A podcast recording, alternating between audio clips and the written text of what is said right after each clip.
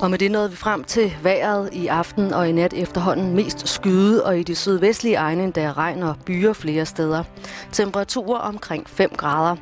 Fredag byder på skyer og stedvis regn. I løbet af eftermiddagen klarer det noget op i den sydlige del af landet med lidt eller nogen sol, og så får vi temperaturer mellem 8 og 13 grader.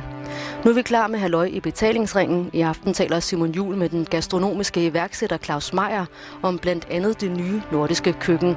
Jeg er tilbage med flere nyheder om en lille times tid.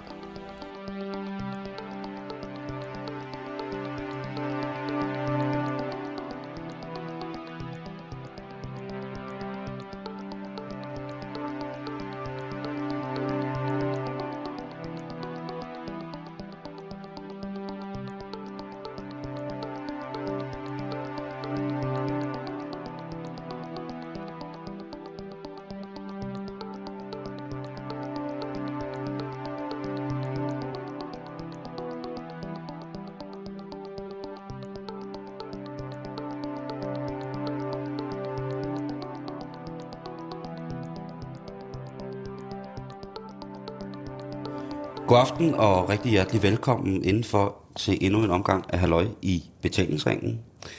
Denne torsdag, der øh, befinder vi os på Frederiksberg hos madmanden Claus Meier. Hej Claus. Hej. Og tusind tak, fordi jeg måtte komme. Vil du ikke lige starte for lytterne med at forklare, hvad det er for to kager, vi har startet med at spise i dag? Til morgenmad. øh, jamen, det, til venstre, der er det jo en, øh, en rigtig god, synes jeg, udgave af en cheesecake. I bunden, der har vi en, en øhm, tæt chinoise bund hedder det. Det er en slags lavkagebund, men med smør i, og så er der så også mandler i, og så er der øh, noget karamelliseret sukker og kanel. Ovenpå den, der er der syltet stævnskirsbær, og så er der en, øh, en meget let ostecreme, og på toppen er der så en super lækker øh, crumble. Den anden kage ved siden af øh, består af en 4-5 lag, og det er henholdsvis bløde, øh, bløde marcipanbunde, hyldeblomsyltede jordbær, og så er det en, øh, en tæt, men alligevel blød og luftig flødechokolade mus, og så er den jo overtrukket med en dejlig mørk øh, glas, chokoladeglas. Så det er de to kager. Det lyder bedre end ymer, ikke? På en eller anden måde. Claus, hvor er du fra i verden? Jeg er fra Lolland. Du er fra Sydsjælland. He- Endnu sødere, endnu, endnu mere sød på. Øh, Helt, og, helt ned, tæt, tæt på Tyskland jo faktisk. Der er jo kun lige lidt vand imellem. og der er du hele din ungdom. Hele barndom, eller hvad? Ja, altså lige fra jeg blev født, Mm. til jeg som 19-årig øh, færdig med gymnasiet, Nykøbing Falster Katedralskole, og ikke rigtig ved, hvad jeg skal med mit liv. Og um, tænker, jeg har brug for lige en, en tænkepause, og gerne øh, i udlandet. Så der ender jeg så med at tage til, til Frankrig. Og indtil da, der havde jeg levet hele mit liv øh, på Lolland.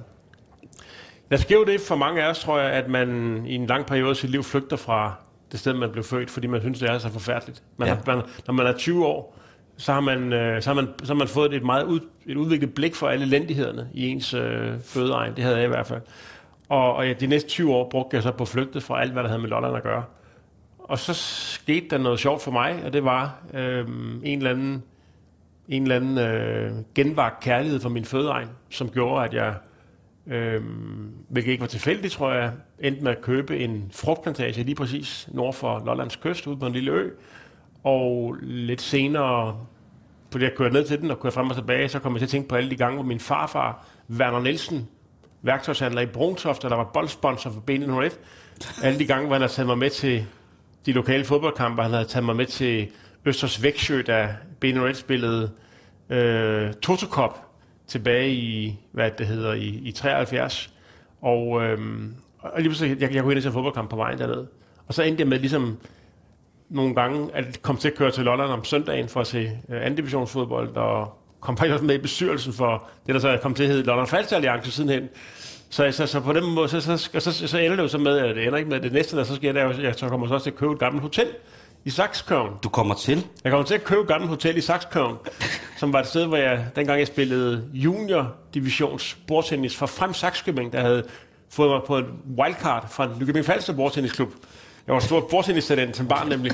Øh, der, der blev jeg taget under vingerne hos Paul Jensen, daværende hotelbestyrer, hvis tre brødre, sønner, Michael Per og Claus var en slags brødre for mig.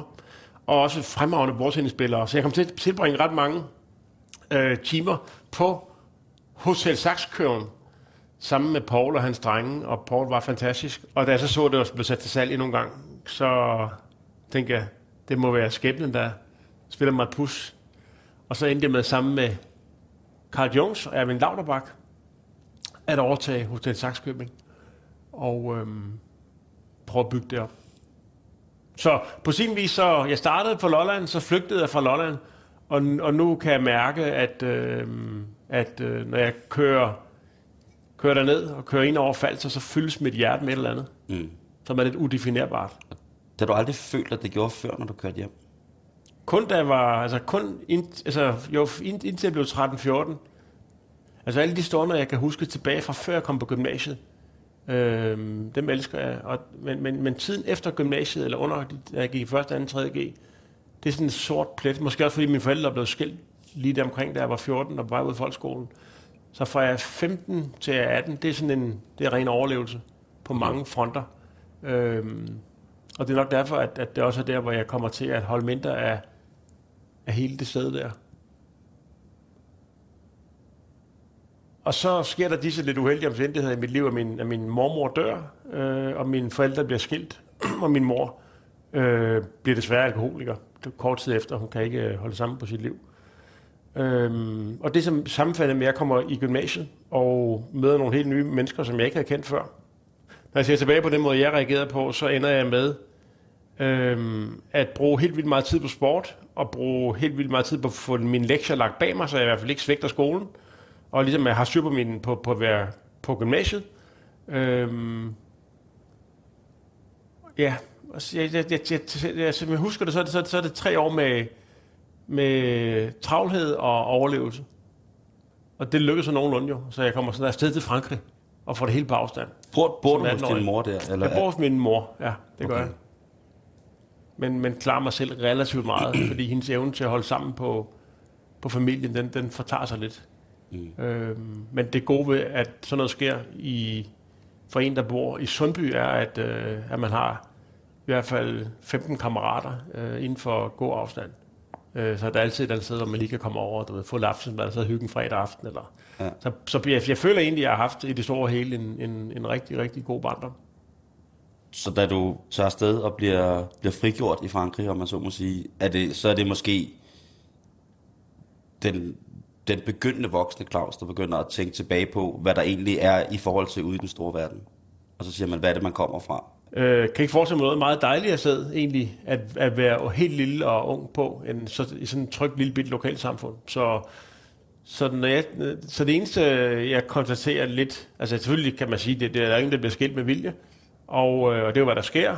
Øh, så der, hvor jeg egentlig har noget, jeg, hvor jeg, hvor jeg har en trang til at gøre, gøre op med noget, der foregik, det var sådan set øh, på madfronten. Og det er ikke noget, jeg bliver klar over, før jeg kommer til Frankrig.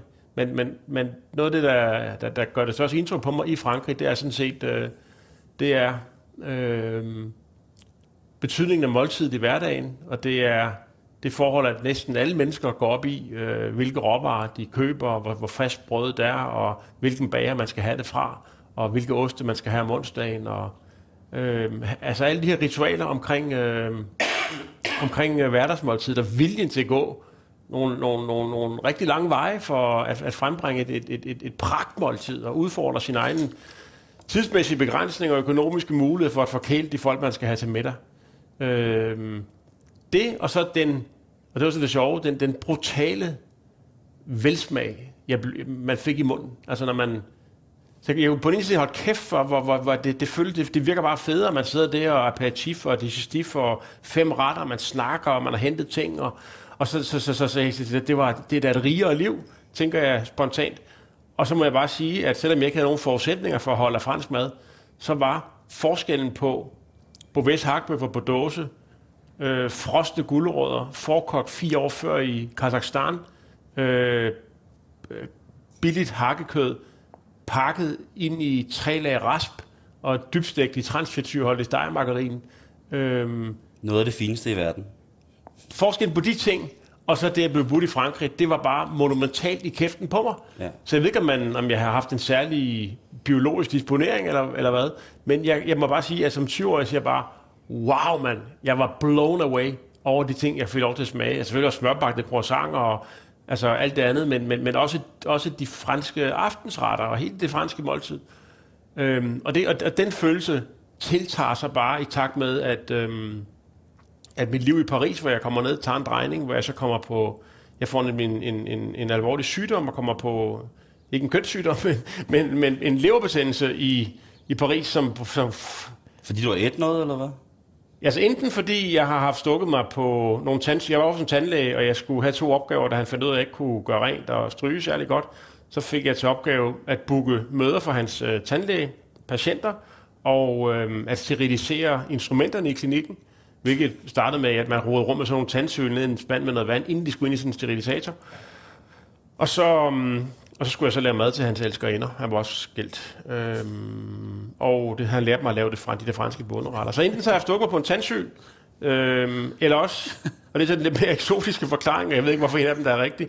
Der skete nemlig det, at, at hans fraskilte kone, en, øhm, en 33-årig mulatskønhed fra øh, Mauritius, hun, øhm, hun havde hun havde gennemskuet, tror jeg, at, øh, at jeg var jomfru på det tidspunkt, hvor jeg var i Paris, og det ville hun gerne gøre en ende på. Så hun havde øh, inviteret mig til et, øh, et, et overdådigt skaldyrstraktement i hendes øh, nye lejlighed. Og det var jo noget, jeg havde set meget frem til at skulle derhen øh, med spænding. Jeg havde tønsket flere dage før, kan jeg huske. Men regnede du med, at du kun skulle æde, eller hvad? Ej, jeg forestiller mig, at der skulle ske nogle spændende ting Wow, også. Men jeg var, ikke wow, helt, jeg var ikke wow. helt på toppen af situationen, fordi jeg havde ikke, jeg havde ikke, øh, jeg havde ikke nogen øh, empiriske erfaringer øh, fra det felt der. Men jeg bliver så faktisk øh, utilpas øh, fysisk øh, efter et par timer hos hende, og, og, og, og må, tage, må tage for lejligheden igen. Øh, og, og, og få det efter af til lægen, og, og, og får konstateret hepatitis viralis B, øh, og et, øh, bliver stillet udsigt, at jeg skal ligge øh, i sengen i seks måneder og være meget, meget træt. Og det gør så, at jeg tager til, at jeg beslutter mig for at spørge tandlægen om lov til at tage til Agen hos øh, en, ja, nogle mennesker, jeg havde mødt pæfærd i Danmark, og som har sagt til mig, hvis du nogensinde får problemer, eller får lyst til at se noget andet i Frankrig, så kom ned til os.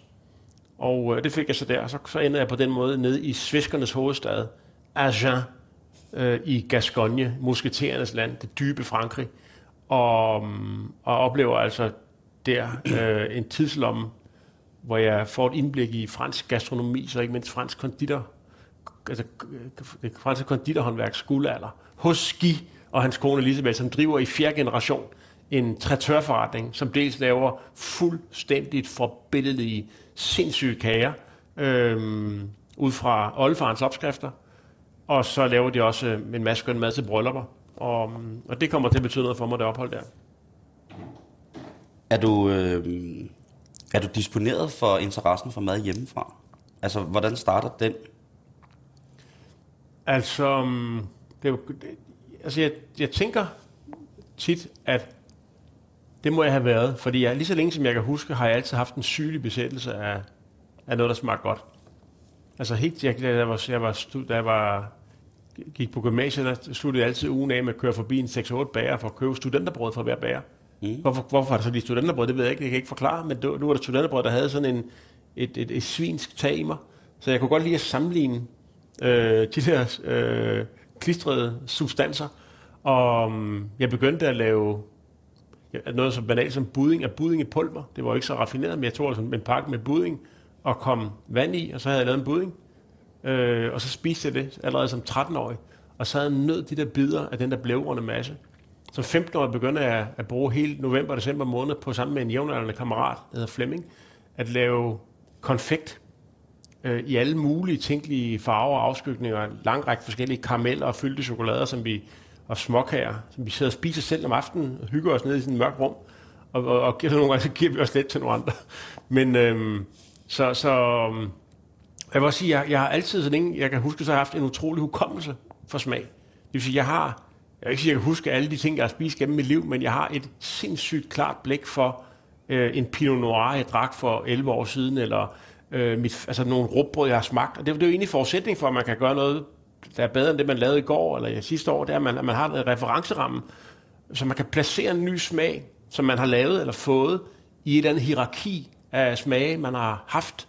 Og så på det helt praktiske plan, så havde jeg også en mormor, som var en fantastisk kogekone, udlært på den kongelige skydebane Søløst, øh, og som jeg tilbragte rigtig meget af min første, altså indtil hun døde, da jeg var 13, der brugte jeg rigtig mange timer hos hende og min bedstefar Anker Clausen, som elskede mig overalt på jorden. Og hun lavede altså mad altid. Og da de havde øh, 5-10 gode år foran sig og en, og en del penge tilbage på banken, så besluttede de sig for at æde og drikke det op.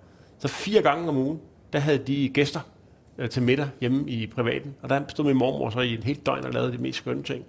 Krustader med krustadejern og så på forskellige vis, så, så, som, som, så om end jeg spiste buddingepulver og, og, og, og forkogte gulerødder fra Kazakhstan og meget rasp og på Vesthak på dåse, rigtig meget i, i mine teenageår, så, så, så må der være et eller andet, der, havde, der var nemt at vække til liv, tror jeg. Og, og så kommer du hjem fra Frankrig, og er det så der, du beslutter for, at nu skal det være mad? Ja, det er faktisk som om, at det er nogen, der... Det, det, altså, jeg, jeg, jeg, jeg, nogle gange så siger, at jeg fik et kald, men altså, det var ikke sådan, så jeg, så jeg gik rundt og... Le, altså, jeg tog til Frankrig med en følelse af, at jeg måtte finde ud af, hvad jeg skulle bruge mit liv til. Så jeg, jeg havde en anden følelse af, at nu måtte jeg rent praktisk tage stilling til et eller andet, jeg skulle gøre, når jeg kom hjem. Og det bliver jo Frankrig af en eller anden årsag. Det kunne, altså, kunne det have været andre steder? Eller hvorfor skulle det så netop være Frankrig? Øhm, altså, jeg har, jeg, var, jeg har fransk i skolen, og jeg synes, jeg har klaret det godt. Og, og så tror jeg nok, at øh, det der med maden på en eller anden måde også var lidt øh, inciterende.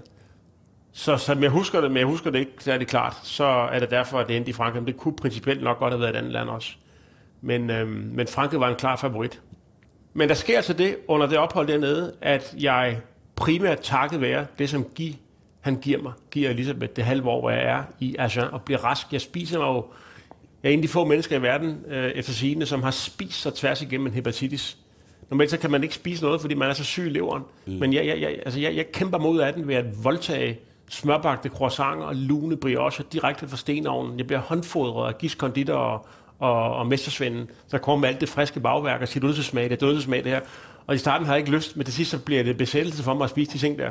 Så jeg æder mig altså op af den der lænestol og, og, og, på, og blive rest på seks uger, hvad der var et mirakel, et medicinsk mirakel, som ikke har nogen, der kunne forklare endnu. Øhm, ja, ja, ja, der sker nogle forskellige ting. Og, øhm, og noget af det, der sker, det er, at, at jeg i stigende grad kommer til at bilde mig selv ind, at øh, der er en sammenhæng mellem øh, en god madkultur og lykke og livskvalitet. Øhm. Det er jo ret vigtigt det der med, at jeg har jo aldrig hørt dig fortælle den historie, der hedder, prøv at høre, jeg spiser mig ud af dårligdom. Som en form for mirakel i en lænestol i Sydfrankrig. Så det er nok den ene ting, og det kan du sikkert ret i. Øh, og, og det, men den anden ting, som nok måske er endnu, har endnu større betydning, som jeg ikke jeg har fået fortalt nogensinde før, nok tydeligt. Altså, det, det var også det forhold, at jeg kom fra en familie, øh, hvor vi fik mikrobølgeovn, da jeg var 12. Øh, fordi vi gerne ville have tid til at leve et godt liv. Vi vil have et bedre liv, derfor kører vi mikrobølgeovn, så vi får en smukkere hverdag. Øhm, og det jeg husker, det er altså bare mor og far, der skændes, der ikke gider snakke sammen, måltider, der var 10 minutter, hvor vi sidder med de her mærkelige ting, jeg har fortalt om med altså, dåsemad og frossenmad, og vi var, havde guld, min mor havde guldkort og dansk fryseøkonomi. Øhm, og så er jeg i Frankrig, og øh, altså på det tidspunkt, så, så står det klart for mig, at hvad er det så oplever der? Jamen, der oplever folk, der sidder og griner og hygger sig, de glæder sig til det næste måltid. Der kommer foie gras og sauterne, jeg smagte foie gras og sauterne første gang. Der kommer krebs og skønne ost og store salater og specialiteter fra landsbyen. Man har kørt 30 km ikke for at købe billigt kød, men for at finde en specialitet. En rigtig pølse. For man, man har købt skoven, for eksempel, der stadigvæk er Karl Johansson, det var det så sidste år. Der ser folk, der, og så mødes man omkring det måltid der, og så ser jeg folk, der, der holder sammen hele livet og, og som griner og øh, omfavner hinanden, og hver måltid er en fest. Og så tænker jeg, så tror jeg, jeg kommer tilbage og tænker, jeg har jo set noget, som er et mirakel. Jeg kommer fra Danmark, som er 30 år foran Gascogne udviklingsmæssigt, og vi er ved at tage noget på gulvet, som jeg synes, nu hvor jeg har fået lov til at mærke det i min krop og på min sjæl, at det er en katastrofe, hvis vi glemmer det. Hvorfor kan vi ikke udvikle vores samfund og fastholde de glæder og den sanselighed, og den livskvalitet, og måske også den, det sammenhold i familien, som jeg oplever i, i Frankrig, i Gascogne især. Så jeg tror, jeg tager tilbage med Danmark med den følelse af, at det, at det er blevet min forpligtelse at, at slås for, for de ting i Danmark. Øh, ikke bare for, at vi får bedre sovs og bedre dressing og, og bedre tariner, men, men også for, at børn vokser op i nogle familier, hvor man har det bedre. Jeg tror simpelthen også, at det er den lille dreng, ja, det er den store dreng, der, der prøver at beskytte øh, små børn imod øh, de elendigheder, som jeg bilder mig ind er en følge af en dårlig madkultur. Så for mig bliver det større end dressinger og sovs. Det handler sgu om livet. Hvornår er du hjemme? Hvor gammel er du, da du kommer hjem fra Frankrig? Der er jeg så kun 21, og der er jeg helt klar på, at, øh, at jeg skal ændre den danske madkultur. Det, det, jeg skriver artikler og får lov til at skrive i politikken allerede, der er 21, og, og når man læser blå bog fra, øh, og, og for at se, hvad jeg foretager mig inde på Handelshøjskolen. Jeg ender med at læse på Handelshøjskolen i København, ja. noget, der hedder Spryg, og, og når jeg skriver alle mine afhandlinger handler om cateringbranchen. altså alt, hvad jeg laver fra 21, det handler om mad. Som Hvorfor kan, startede du ikke i kokkelærer? Øhm, jamen, hvorfor gjorde jeg egentlig ikke det? Altså, jeg, jeg, jeg øh, husker, at jeg tænkte, at... Øhm, hvad nu, hvis jeg ikke var god nok? Hvad nu, hvis jeg ikke var... Altså, jeg, jeg vidste, jeg havde nogle boglige kvaliteter, jeg kunne, altså, og det, som jeg kunne måske falde tilbage. Så vi er tilbage til det der med, at jeg bliver nødt til at gøre det, som jeg er god til, i stedet for at afsøge Øh, jamen, jeg tænker jo, jeg kan begge dele. jeg tænker, hvis nu jeg ligesom tager mig uddannelse, så jeg har noget at falde tilbage på stand, jeg, jeg har måske nok gennem det meste af mit liv egentlig øh, været forsigtig. Altså, det tror jeg nok også, også at det er jo virksomhed i dag, så, så kan jeg godt lide, at der både findes en plan A og en plan B, også i respekt for de mennesker, der har tillid til en, og tror på, at man er sådan en, man kan følge på vejen gennem livet, og, og så komme nogenlunde sikkert i havn. Så jeg kan godt lide, øh, som skibsfører på mit eget skib, at øh, have en plan A og en plan B. Så, mm, så uddannelsen var, var min...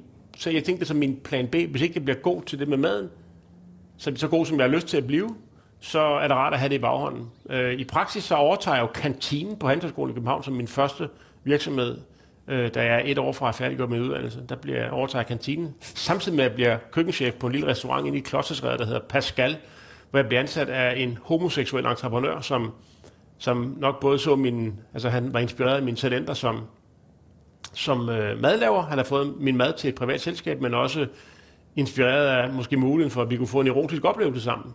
Den ja. så jeg aldrig fik. Du, øh, øh, jeg skal ikke kunne sige, at, øh, om det er godt eller dårligt, du ikke får den homoerotiske oplevelse med ham, men køkkenchef på en restaurant overtager din, øh, din skoleinstitutions kantine, og så er du ligesom i gang. Ja, så får jeg rent faktisk færdiggjort med uddannelse. Jeg, jeg, tager, ja. jeg, jeg tager sig lidt over, jeg, kan, jeg kunne ikke magte at skrive i hverdagen, så jeg, jeg skrev min hovedopgave på to somre. Hvad handlede den om? Øh, Mad? Øh, den handlede om, faktisk om noget så mærkeligt som, øh, som ja, den hed, kan man afklæde kulturen, den forandringslogik? Det var noget med Jørgen Habermas og hans Gullestrup.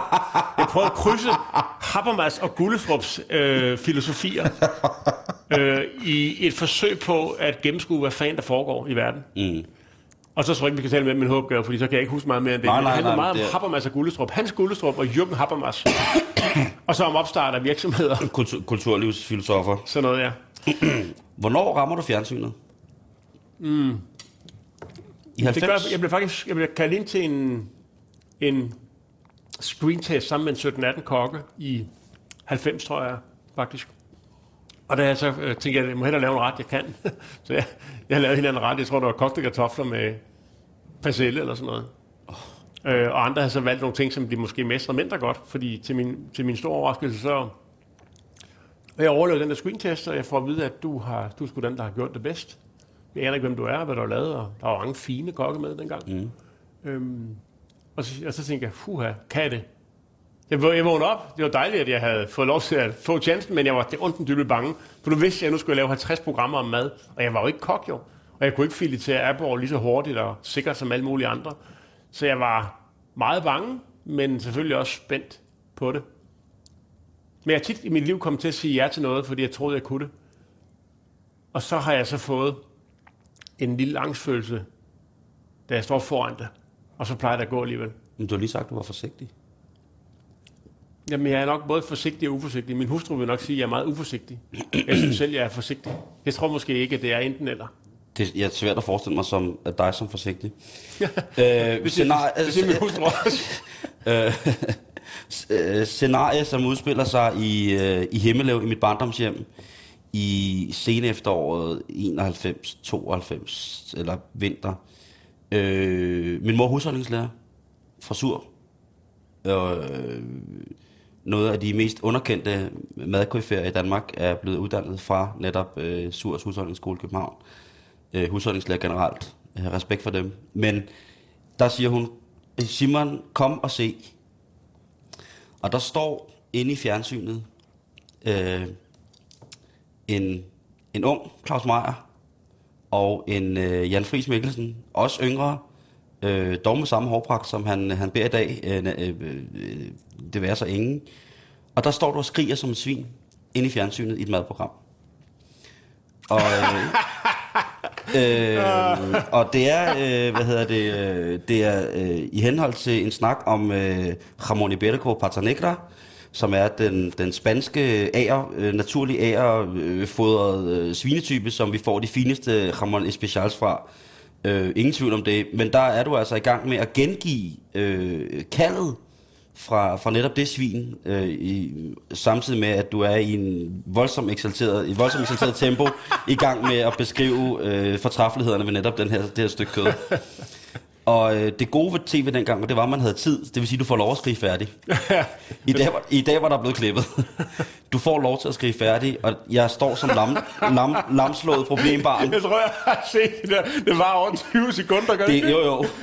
øh, og, og, og din kompagnon, Jan Friis Mikkelsen, øh, som man, hvis man øh, har stiftet nærmere bekendtskab om, en meget nøgtert menneske, kok, også afslappet type, øh, står øh, øh, og siger til. Øh, han, han, han er i gang med at lave mad, øh, men øh, eftersom at din iver for at, at gengive svinets lyd øh, virkelig tager om sig, så på et, på et tidspunkt er der et magisk sekund, hvor Jan lægger sin kniv fra sig og kigger over på dig, mens du står med himmelvendte øjne øh, og hiver dig selv i kæben. Fuldstændig uden blik for, hvad der foregår omkring mig der besejler du min skæbne henhold til mad. Har du en idé om, hvad det er, du sætter i gang? Altså har du en, en planmæssigt råd øh, inde i dig selv, der siger, nu skal jeg ikke kun få lidt af danskerne til at spise bedre. Nu skal alle danskerne lære, hvad, at der er gode alternativer til alt, hvad vi kommer i hovedet af almen konsum. Så jeg fra starten af vidst, at det, det handlede om, at mange flere mennesker skulle spise meget mere mad med langt større inderlighed. Det skulle være mad, som fyldte dem med glæde og gjorde dem parate til nye oplevelser. Øh, de skulle have de samme følelser, når de så en ost eller en kage, eller serverede den for et andet menneske, som jeg havde, som var blevet bibragt mig i Frankrig.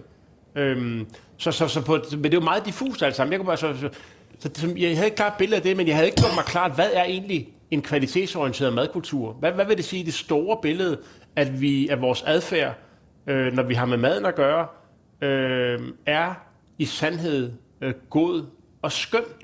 Og man kan jo faktisk gå så langsomt til at sige, at det er jo først, i, da, da, da vi i 2003 begynder at arbejde med at formulere værdigrundlaget for et nyt nordisk køkken, der kan man jo egentlig sige, at der, der endelig sætter jeg mig for at prøve at besvare det spørgsmål, du stiller. Fordi der gør jeg jo det, sammen med Jan Krav Jacobsen, der er præsident for det gastronomiske akademi, der går vi i gang med et, en, en, en etårig lang proces, hvor vi forbereder en workshop med 17 af Nordens bedste kokke, som skal gå forud for et to døgn langt symposium om et nyt nordisk køkken. Og vores arbejde består i at prøve at danne, lave grundlaget for øh, en 18 timer lang diskussion med de her kokke om, hvis vi skal lave et nyt nordisk køkken, hvilke værdier øh, skal så præge det, øh, og hvad vi skal bevæge os hen imod. Så der forsøger jeg egentlig der at prøve at sige, hvad er det egentlig, jeg gerne vil have? Øh, hvad, hvad er min inderste drøm om, hvordan vores madkultur skal se ud, hvis jeg kunne få lov til at præge den? Men, men, men øh, det korte svar er altså, at øh, under, i, i, jeg, jeg har nogenlunde vidst, hvilken retning jeg ville rejse i, fra jeg var 20, men min fornemmelse for, hvad projektet går ud på, den har altså udviklet sig helt vildt meget undervejs. Mm. Og jeg har også lært noget om, hvordan man involverer andre mennesker i det, øh, og skaber sig venner på vejen, og ikke fjender. Da jeg var ung, der brugte jeg mange kræfter på os i fjernsynet på at kritisere alt det, der var af helvede til. Du ved, manglen på kvalitetsfødevarer, eller de dårlige bager og så videre. Ikke? Men, mm. men, men jeg har fundet ud af senere i livet, at man kommer langt længere, hvis man hvis man ikke bruger så mange kræfter på at kritisere alle elendighederne, men prøver at se det gode og se på mulighederne i de andre. Inspirere dem til at foretage sig nogle gode ting fremadrettet, frem for at kritisere virksomhederne for deres, de elendigheder, de begået i går. Det er jeg fuldstændig enig. Og du har, du har også gjort det, men hvad er det med det der nordiske køkken? Fordi når man kigger på de ting, som der er øhm, i det nordiske køkken, som er repræsentativt for for eksempel øh, Noma, øh, eller andre steder, hvor de ligesom går ind og mere har en, det, der hedder noget så øh, halvkvæl som en nordisk tone, det er endnu værre, synes jeg næsten. Øh, ikke at det er helt slemt, men, men hvorfor skal det så være så specifikt til det nordiske køkken for dig? Altså er der ikke plads til alle de der fantastiske ting, vi får? Altså du har jo selv restauranter i, altså i Sydamerika og... Men det er jo svar på den kritik jo faktisk. Altså både, ja, min, både min kommende Singapore-restaurant på Vesterbrogade og mit projekt i Bolivia er jo faktisk en form for svar på den kronik, der sidestillede Noma og det nordiske køkken med Adolf Hitler og nazismen. Okay, okay, det er måske lige... Men det er jo faktisk, der blev skrevet en, virkelig, altså en, en kronik, som fik alle op af stolen, og den var så rabiat, så den faktisk... Øh, den gjorde det faktisk sværere... Altså, Altså, når man, nu er vi jo 10 år inden, øh, det er 10 år, det er 9 år siden, vi startede processen med at prøve at forme øh, en, en, en, en moderne madkultur, som var noget særligt i verden. Og der sker jo så det undervejs, at der også kommer nogen til, som tænker, hvordan kan vi kapitalisere på det, hvordan kan vi bruge det til at styrke Danmarks brand, eller sælge nogle flere 60 salamier, øhm, mens vi refererer til det nordiske flag og vores landskabers overlegenhed. Øh, hvad der jo er en, en total forsimpling af, af, af, af den historie, vi gerne vil dele med, vores, øh, med, med folk her. Så faktisk så, så gjorde den kronik, øh, som blev skrevet af en, en ung Ph.D.-studerende i sociologi, øh, og som fik alle til at sige, nu må det, det er jo helt, altså, det er helt langt ude, det der står. Hvad det, hvad det, synes, altså, men den, den gjorde det altså sværere for de forkerte mennesker at misbruge mulighederne i det nordiske køkken til at arbejde for snævre, kortsigtede nationalistiske interesser. Eksport, turisme, Danmark er bedre land end de andre. Når vi starter på den måde, som vi gør i 2003, så er det jo ikke fordi, vi ønsker øh, at øh, befri Danmark for kinesiske grillbarer, japanske sushi-restauranter og, øh, øh, og, og, og pizzerier, men, men vi gør det selvfølgelig, fordi vi synes, at det er mærkværdigt, hvis vi skal overdrage et samfund til vores børn, som hedder et land, der hedder Danmark, øh, og hvor der er nogle vaner, som betyder, at nationalret nummer et, det er pizza, nummer to, det er lasagne, nummer tre, det er spaghetti bolognese, og nummer fire, det er, det er chicken curry, og nummer fem, det er sushi. Altså, der er jo flere, der er jo flere japanske restauranter i Danmark, eller i København, end der er danske. Men hvorfor vil det gøre noget? Jamen, yes, jamen, så kan man sige, hvorfor, hvorfor vil det gøre noget? Så kan man sige, ja, skal hele verden være en? Skal vi have jeg, jeg, jeg, jeg, jeg synes, verden bliver et smukkere sted, hvis man kan rejse fra et sted til et andet og opleve forskelligheder. Og, er det ikke øh, smukkest, når man kan blande alting? Øh, jo, men ikke hele tiden. Altså, jeg ville, være, jeg ville være trist, hvis det var, at jeg ikke kunne spise øh, etnisk mad i Danmark. Så ville jeg synes, Danmark var et meget mere fattigt land. Men jeg ville også synes, det var trist, hvis det var, at, øh, Danmark, øh, at man i Danmark kunne spise nøjagtigt det samme, som man kunne spise i Chicago, eller i Paris eller London. Så jeg, jeg, jeg tror grundlæggende på, at, øh, at øh, man, hvis man vokser op et givet sted, på en eller anden måde skal prøve at øh, holde fast. Man skal udnytte sine muligheder sidde på jorden øh, bedst tænkeligt, og man skal også synge i koret i verden med sin egen stemme. Og der må man bare sige, at, øh, at Dan, altså mad i Danmark har været kendetegnet ved, at der ikke har været nogen forbindelse til hverken vores historie eller vores landskaber, øh, eller ved, at maden bare smagte dårligt. Så det vi starter, det er egentlig en, en, en, en, en proces, hvor vi siger, hvis nu man skulle prøve at, at udnytte kålen og ruen og byggen og havren og de fisk, vi har, selvom det bare er sild og makrel og torsk og lyssej og vores skalddyr og de planter, der vokser vildt i skovene. Hvis man nu gav sig selv den opgave at se, om man kunne lave noget fremragende af det, hvordan ville det så gå? Mm. Og kunne vi lære at, at påskynde vores egne ting? Eller alt, skal alt det fine komme fra, fra Sydeuropa? Mm. Øh, men det har aldrig været tænkt som et, øh, et korstog imod fremmed mad eller fremmede mennesker, eller um, et kampskrift imod uh, shawarma eller mexi, meksikanske mole eller sådan noget. Så vigtigst af alt er, at vi omfavner det fremmede, øh, men det næst vigtigste det er altså, at vi synger med vores egen stemme. Hvis du skal være helt ærlig, hvornår begynder I så at jagte det der verdens bedste restaurant og det der øh, Michelin noget? Altså, det er jo... Øh, altså, vi starter jo egentlig, vi, vi, vi skriver jo det første menukort på Noma, da vi kun er fem ansatte, at vi er ved med den her restaurant, øh, rejse til nordiske køkken. Vi vil lave et nyt nordisk køkken. Vi vil lave et nyt nordisk køkken, som fagner det arktiske og lyser op i verden i kraft af sin velsmag og enart. Så det der, var, det, der var målet med Norma, det var egentlig at danne grundlag for at etablere et nyt verdenskøkken i årets bredeste betydning. Øhm, og når vi laver symposiet, René Recepi og jeg, så er det fordi, vi gerne vil have, at alle mulige mennesker skal dele vores drømme om at overlade en smuk, mangfoldig madkultur til vores børn, og det kan vi ikke skabe, uden at der også er bidrag fra ministre og embedsmænd og fødevareindustrien og landbruget. Øhm, der sker så det, at vi relativt hurtigt lige pludselig har en Michelin-stjerne. Og min marker René er jo, er jo øhm, som kom fra Kong Hans, hvor han var souschef, har jo arbejdet hos øh, El Bulli og Le Jardin de Sens og hos Thomas Keller i, i USA. Tre 60 Michelin-steder. Så jeg tror, at inde i hans krop, der brænder der en flamme. Øh, han vil gerne øh, erobre den samme position. Han vil gerne overgå sin lærermester. Mm. Øhm, så han fortjener altså den, den fulde kredit for, at vi i dag bliver regnet for verdens bedste restaurant, fordi han har været meget agerig på, på den agenda, også hvor, hvor jeg har haft øh, en lidt mere afslappet forhold til det. Men altså, i praksis så er det måske omkring øh, 2007-8 stykker. Men vi har jo aldrig nogensinde, og René har sådan set heller ikke sagt, at, øh, at nu vil vi være nummer et, eller nu skal vi forsvare det. Altså egentlig har det mere handlet om at prøve at gøre det lidt bedre i morgen, end vi gjorde det i går. Og bare have den holdning hele tiden, at vi kan blive, vi kan blive bedre endnu. Vi, vi er kun lige begyndt. Vi er jo kun lige begyndt. Der er ikke nogen version 2. Vi begynder godt, og så bliver det bedre. Er det sådan? Altså, det er den, det er den stemning, der præger holdet øh, i dag. Men, men, men alting har jo sin tid jo. Så, mm, så det spændende er jo, øh, hvordan man slutter sådan et eventyr der.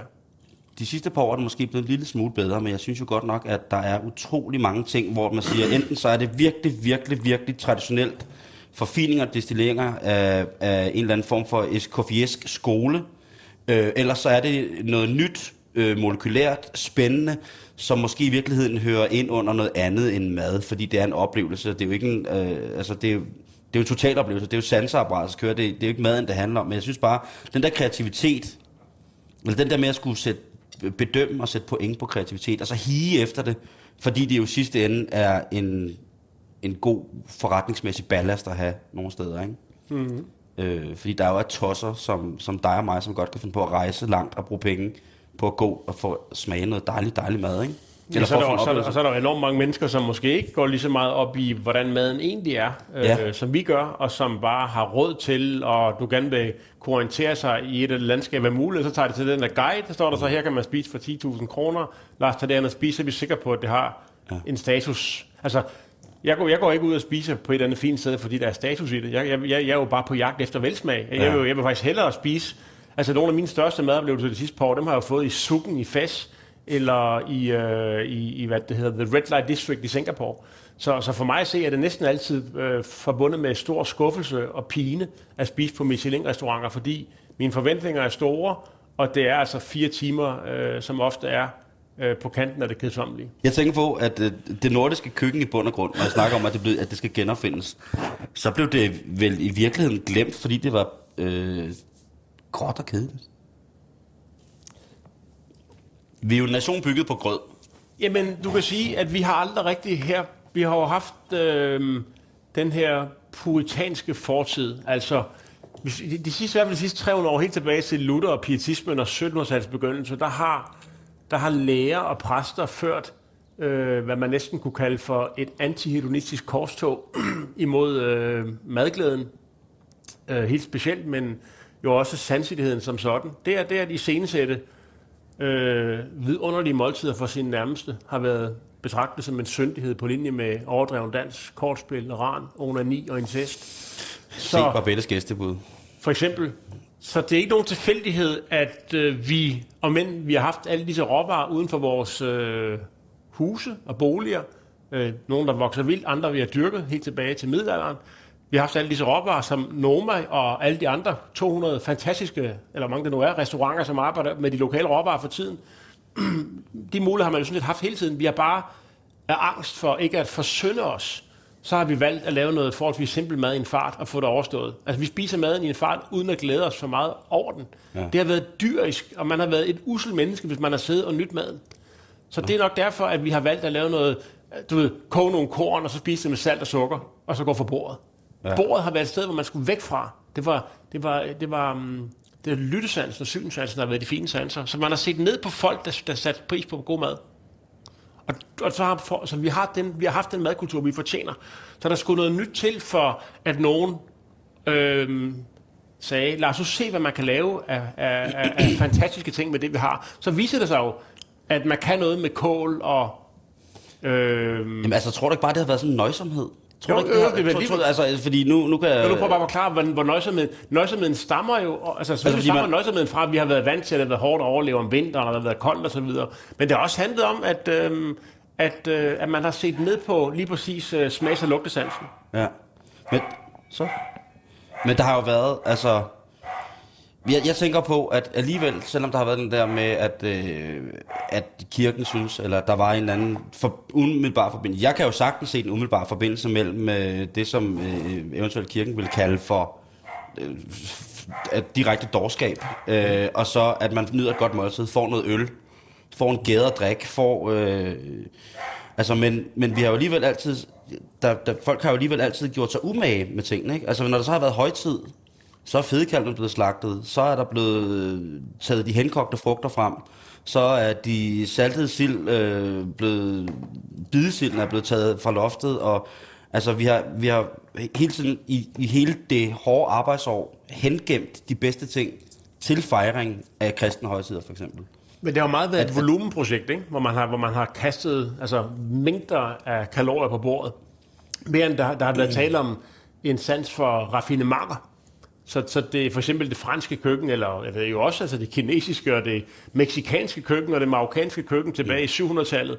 Øh, der er jo en, altså de store køkkener har jo på et tidspunkt, hvor der har været en, en, en, en velstand og en, øh, en herskende klasse, som har sat pris på mad, så har der været udfoldet enorme anstrengelser for at overgå øh, hinanden og fortidige præstationer inden for måltidet. Det er aldrig, det er aldrig Så rigtigt. du tror ikke, folk har nyt i julemåltidet jo, i den kristne højtid, nok, jamen, men når man ser på frem til det? Jo, altså... I, og duften af sprød svær og jo, jo, det tror, jeg, altså. det tror jeg, men man kan bare konstatere, at der er ikke så mange... Altså den kulinariske arv, de recepter, vi har arvet fra vores øh, forfædre... Er ikke blevet gjort det, og det er vi er enige om. Der er, ikke, der er ikke den her... Altså hvis man tager Escoffier og alle de der store kokke fra øh, de sidste 300 års franske madhistorie, så har vi bare ikke haft den samme tradition. Så selvfølgelig har der været højtider, hvor man har spist noget andet, end man gjorde til hverdag.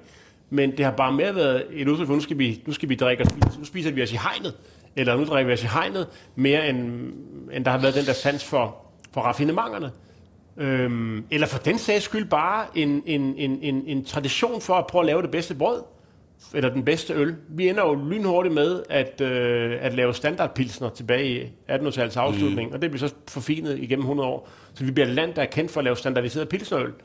Der var jo formentlig på et tidspunkt øh, før 1800-tallets afslutning, der har været brygger sig i et hvert hjem, men hvor man i Frankrig endte med at interessere sig for mangfoldigheden, og så man smagte på det, og man lavede bedømmelsesmodeller, altså Bordeaux-klassifikationen fra 55 var jo udtryk for, at man ønskede at prøve at sige, hvad er egentlig bedst, og, men man ønsker også at bevare mangfoldigheden. Øh, og mangfoldigheden er jo en forudsætning for en, en, en, en, en madkultur, hvor folk engagerer sig. Og, øh, altså, vi, de danske ølentusiaster opstod jo øh, i en eller anden form for symbiose med, at antallet af bryggerier voksede. Så, men, men, men der har vi ligesom, så der har sikkert været nogle gode øl på et tidspunkt, men dem har vi så bare slået ihjel, og så har vi bevaret pilsneren, et industriprodukt. Så der har sikkert været ansat til noget stort, men det har ikke haft særlig gode livsbetingelser i vores samfund. Mm. Bacon, der har sikkert også været fantastisk, fuldstændig unik bacon, hvor da man røg det i enhver landsby, så er de for virkelig tre af bedste ryge over sådan noget. Men, ja, de har jo ikke haft mulighed for andre måder at gøre det på, kan man sige. Altså, hvor man siger, i dag, der er der jo så mange øh, ukurante preserveringsmetoder, som bliver brugt i henhold til industriprodukter, øh, bacon eller pølser eller whatever, som i gamle dage altså det, det tag, som, som jo er, er lidt glemt nogle gange. Ikke? Der er meget håndværk. Altså, I Danmark overtager, altså i forlængelse af de traditioner, som vil udspringer fra andelsslagterierne og andelsmariner, den succes, de har, da de retter Danmark op og laver det her grundlag for et kæmpe eksporteventyr i 1800-tallets afslutning. Øhm, det kommer til at danne skole for, hvordan vi producerer fødevarer her i landet. Så hvor der end har været mangfoldighed, der har vi sørget for at øh, slå det ned og har haft skabt næsten monopollignende forhold i enhver tænkelig fødevarebranche. Øh, og monopolforhold, det afler altså bare ensretning og laveste fællesnævner. Og så får man de forbrugere, man fortjener. Skal jeg så have dårligt samvittighed, når jeg nogle gange køber ind i Netto?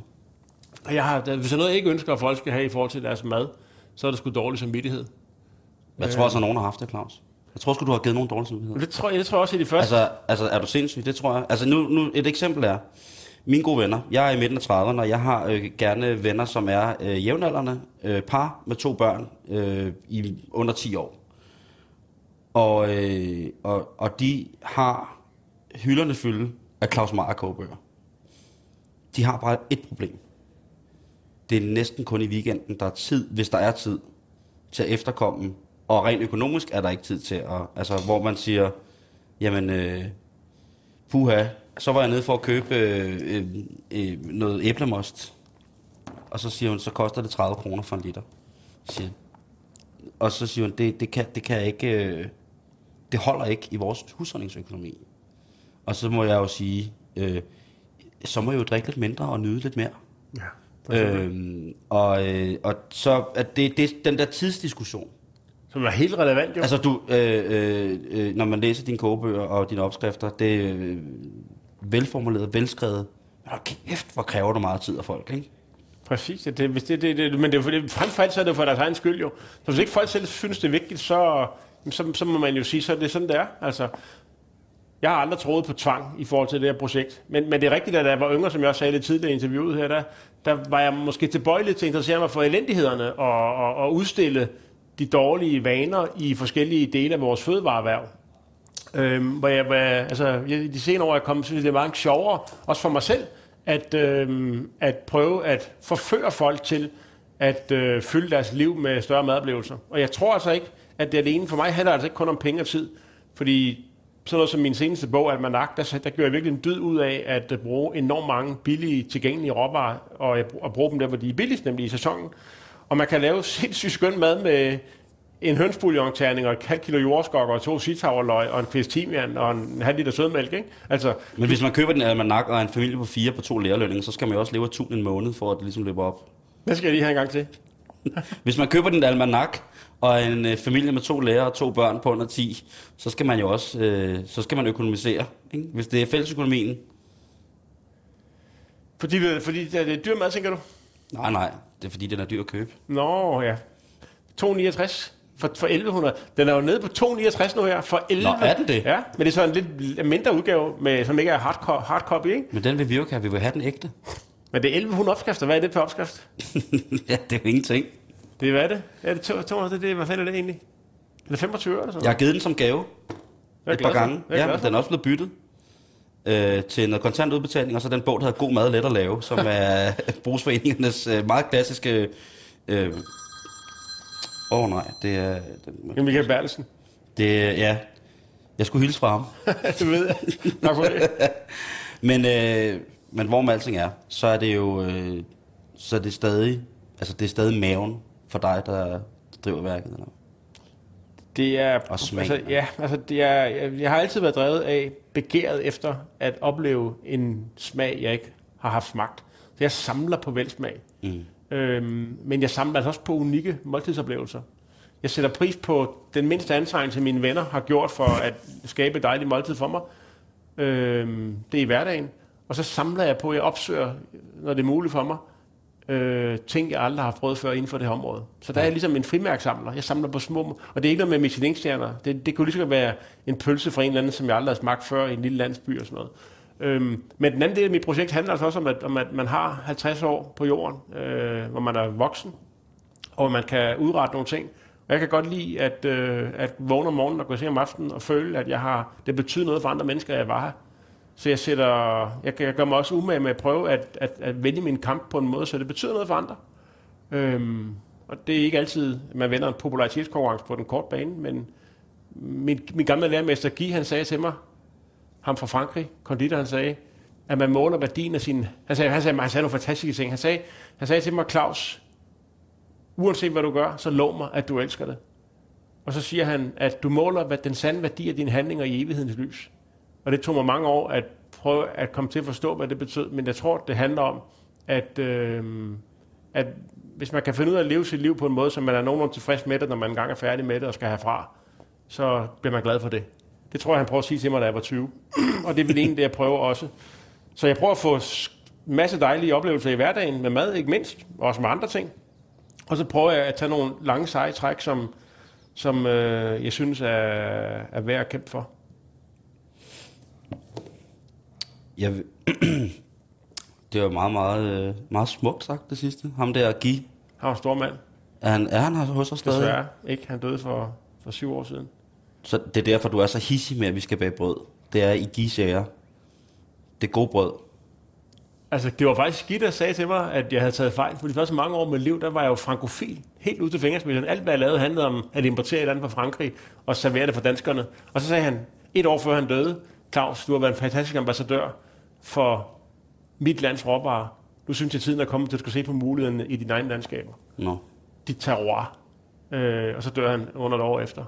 Så han har helt sikkert været med til at, øh, altså, til at skubbe mig væk fra, fra Frankrig lidt, ikke? Og sige, mm. kig du for helvede på din egen baghaveklægt, ikke? Så ja. vi, så vi fandt på med vores droger for 150 år siden.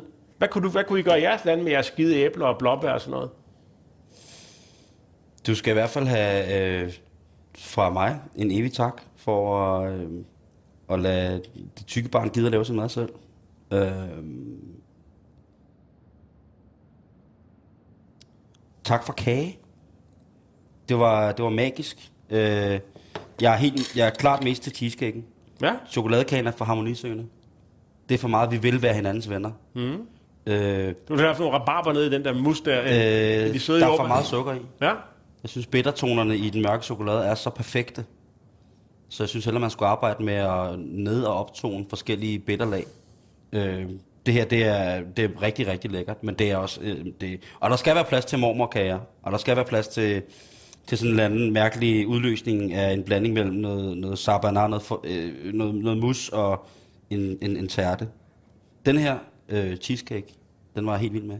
Jeg synes, øh, bunden her, var, øh, var rigtig dejlig. Ikke at en almindelig New- York cheesecake eller Brooklyn cheesecake ikke er, er ordentlig, men øh, det generelt i at lave en lidt lettere cheesemasse, og en lidt øh, fyldigere og mere grov bund, og så øh, lade det vende op og ned på konsistens, det, det normale konsistensindtryk ved at påføre øh, en crumble på toppen, er, er ret hyggelig. Øh, Jeg sender opskriften til dig. det vil jeg rigtig gerne, og så vil jeg bage øh, min udgave af den, og så lige komme over, når vi nu er naboer. Fedt. Øhm, tusind tak, fordi du gad at være med. Tak for og det, så øh, vil jeg da også i gårdståets lys, eget lys, mens jeg spiser kage, sige, at øhm, jeg synes, at man skal huske en gang mellem at invitere sine naboer ind på noget at spise. For det er ikke spor farligt. Det er helt rigtigt. Også selvom de ikke snakker det samme sprog. Det kunne være, man blev... Øh, det kunne være, man fik et smags... Øh, et smagssamlermærke, som man ville øh, gøre lidt mere ud af. En, en kulinarisk datingtjeneste, det vil jeg godt øh, stå på mål for. det, prøv at høre. Det er jo noget, der har undret mig her på faldremmen. At der er aldrig blevet lavet madaftener. Jeg savner for øvrigt, at du skriger meget mere som gris og snakker meget mere om sex i dine madprogrammer. Prøv lige. Ja! Ja, det er magisk! det er magisk, ja. Det er magisk. Det, og, og, og så vil jeg bare slå slag for, hvis du på noget tidspunkt i en af dine forretninger vil lave en middag, hvor man inviterer par, med det ene formål, at når de er færdige med at spise, så skal de gå hjem og få varetaget det, du aldrig fik gjort med lægens sekretær. Det er det ene, eneste formål, det er, vi laver mad, og så går I hjem, og så giver den fuld hammer. Så siger du bare til, så vil jeg gerne hjælpe til, være opvasker, whatever. Altså folk skal hjem og korpulere. Folk skal hjem og knalde, når de har spist. Der er et formål med, Men at det, er, men ikke med naboen. Det var, det var et andet projekt. det må de gerne. Hvis de, kan, hvis de kan blive enige med sig selv om, at nu går vi hjem, hvis de har en æderspændt lækker nabo, går hjem og banker på og siger, vi har været ude at spise det mest magiske måltid, vi har lidt med i en pose, men skal vi knippe først, så må de også gerne det. og jeg vil virkelig gerne hjælpe til. I køkkenet. Og, Eller øh, hjemme hos... Og hvis vi endelig skal gøre reklame for det, så kan man se noget af den her samtale live. Jeg har jo indvildet i at være med i det samtalekøkken på din deli i København. Det er rigtigt. Så hvis du er i nærheden af øh, København, så, øh, så kan du den... Nu skal jeg lige finde det frem her. Hvad er det der sam... Hvad skal jeg være med til, Claus? Hvad er det der Men hvis vi samtalekøkken? bytter roller. Vi bytter så- roller. Ja, ja. Det, bliver, det bliver magisk. Jeg spørger, du snakker. Øhm, så kan jeg da øh, skabe lidt opmærksomhed lytter, så sige, at jeg kan fortælle utrolig uheldige oplevelser, som indeholder mad og erotik. Øhm, Det bliver der rig lejlighed til der. det gør det. Ja. Det er Øh, sjældent, vi ikke taler om erotik på et tidspunkt. jeg vil meget gerne tale om erotik øh, og mad. Øhm, men hvis man er i København den tirsdag, den 22. maj 2012, det herrens år, så kan man ned på øh, Gamle Kongevej nummer, hvad bliver det? 107. 107, så kan man altså støde ind i henholdsvis øh, aftens gæst, Claus Meier, og undertegnet i en samtale, som med 100% garanti bliver meget mere ulydig og appetitvækkende, end den I netop har hørt.